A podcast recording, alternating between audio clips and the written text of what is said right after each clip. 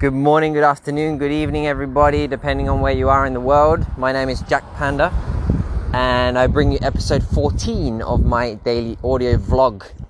For those of you that are new, this is unedited, raw, in the moment flow of thoughts and feelings, which sometimes take us to amazing, insightful places, and other times take us absolutely nowhere. But that's okay, because that's the risk, right, of embracing the unknown. Today, I want to t- I want to touch on something that's very close to my heart. It's very delicate. It's vulnerable. Um, I was talking to a friend of mine. Um, he's going through a really hard time at the moment. He was talking about uh, his relationships with women, his upbringing, his childhood, and we were just trying to empathize with his story, right?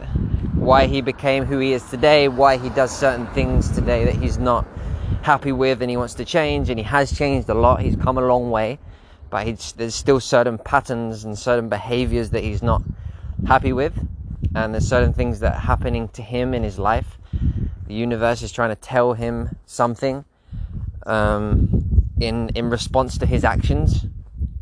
Anyway i don't want to go into detail. It's not it's quite a delicate uh, area and it's not my personal story so i don't want to give names or, or go too deep without his consent. Um, but what it's basically what I want to talk about is this our upbringing, our childhood, our traumas and experiences, positive and negative, how they shape us into the adults that we become, and how sometimes we have, you know, these automatic patterns and behaviors and the way we see things, the way we do things, uh, that are all shaped in these first few years of our life. And especially the negative behaviors that we have that we don't like and that we try to change and that we judge ourselves for and we judge others for. That's that's even bigger thing because we were talking about his dad um, and certain things that his dad did that he didn't like and he he was angry about, right? And we can also be angry with our parents for doing a certain thing that made us who we are today etc., etc. We we can also be really grateful to our parents for something they did that taught us something for life. You know, so it works on on both sides of the spectrum for the positive and the negative. But let's focus on the negative because these tend to be the things that we reject or avoid or just they just um, they create this sense of resentment, right, towards let's say a mother or a father or a friend that did something to us or a woman that we're in relationship with and she cheated on us or she lied or she wasn't honest or whatever. Whatever story it is that we have that we hold this resentment resentment towards.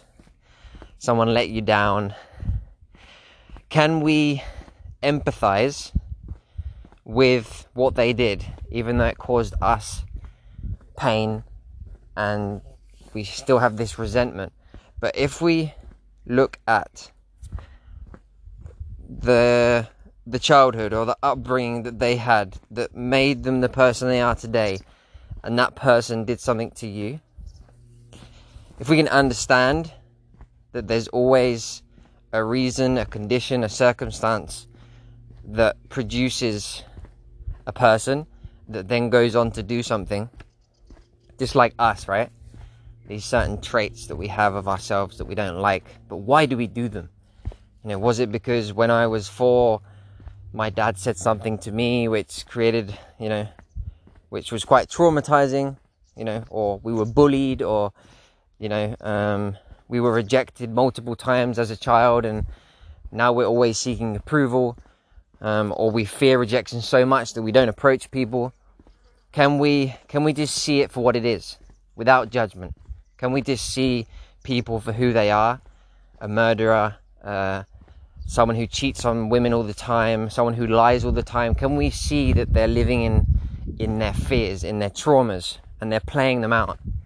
Can we empathize with people that do bad things, what we would like to like to call or judge as bad things, and then we we point at these people, we judge them, we put them down, we can we understand them?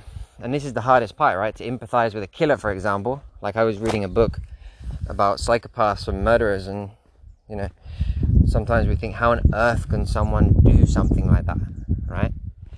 Well, if we looked into their childhood, maybe what they went through, maybe we could understand a little bit. We could get an insight into why they became who they became, and have some empathy. That's that's that's one thing that's on my mind. And and I want to talk about a personal story, right? Because I keep talking about it in general. Let me talk about my personal experience. And I was writing about this because um, I've always been very jealous, right, towards other men when I'm in a intimate relationship, when I have a girlfriend. And it's something that I, was very strong in me in the past, and then it kind of went away. But probably because I wasn't really in like relationships or serious relationships. And then when I came, now that I am in a serious relationship, that same jealousy has been present in certain moments and very strong. I thought I'd got over it, I thought it was something of the past, and then suddenly, boom, it's there. I'm feeling this jealousy, strong jealousy, possessive jealousy. I'm, like, man, why is this? Why I don't want to live with this? I judge myself, and I, why, why do I, why do I feel like this? I shouldn't be like this. Um, she's not mine anyway. You know, there's nothing there. Even, you know, a guy that I've maybe met and uh, even uh, got to know, and I know that there's nothing there, but my mind keeps projecting this this fear, right? That that I have. So I so I do some research. I look into it. I I uh, I find out about this complex called that. Uh, I'm not sure how you pronounce it. Oedipus or Oedipus. It's pronounced. It's written O E U D I P U S complex was discovered by um, what's his name? That psychoanalyst Freud, Sigmund Freud. He coined the term, and it's basically growing up. If you grow up without a lot of presence of your father, basically at the age of three to five, there's a point in in your development of so you you you come out of your mother and you're very bo- strongly connected and bonded with your mother. But when as you grow up, you start to see your dad as a threat because you don't identify your dad as your dad as a baby. You just see it as another man who's taking the attention away from you when when he spends time with your mother. But as you spend time with the father and bond with the father over time, you realize he's not a threat. The threat he's not a threat, that he's also a friend and he's supportive and he's not taking away your mum. It's just your illusion and your projection and your fear of losing your mum. Um, and it dissolves. But you have to have that time. You have to spend that time with your father and bond with your father. What happens in today's world and with myself is that the fathers tend to be out working a lot and supporting the family financially. So you don't get that time with them, you don't get that bonding time. So that jealousy, that fear doesn't go away. It's not, you don't integrate it, right? It's not, uh, you don't develop that part of yourself. So what happens when you grow up? You still you have this complex called Oedipus complex, and any man that comes into the picture when you're in an intimate relationship becomes a threat, unconscious, subconsciously, from this complex that you have from your childhood. Um, as soon as a man comes into the picture, boom, a threat. And this is something that by understanding why I have this complex, I can empathize with it and not judge myself so harshly when I feel this jealousy. And I've shared this with my partner, and she understands where this jealousy comes from, so she can also support me in it. So this is fascinating to me. Can we, do we have the capacity to understand why we act out certain traits, empathize with our story, and then deal with it in a different way? support ourselves rather than judge ourselves and also do that for others.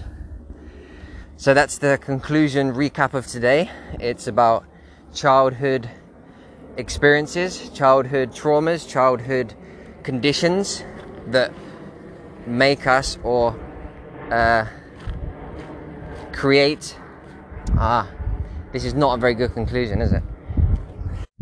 basically we are a product of our childhood we are a product of our upbringing of the conditions of our friends of our families of the environment so can we empathize with that be okay with that see things for what they are and then support ourselves and then support people around us that also are a product of their childhood and not judge so much you know can we do that that's the question of today Okay, thank you for listening. I hope you enjoyed. I hope you got some value from today's sharing. Um, ciao for now. Have an amazing day wherever you are. Much love.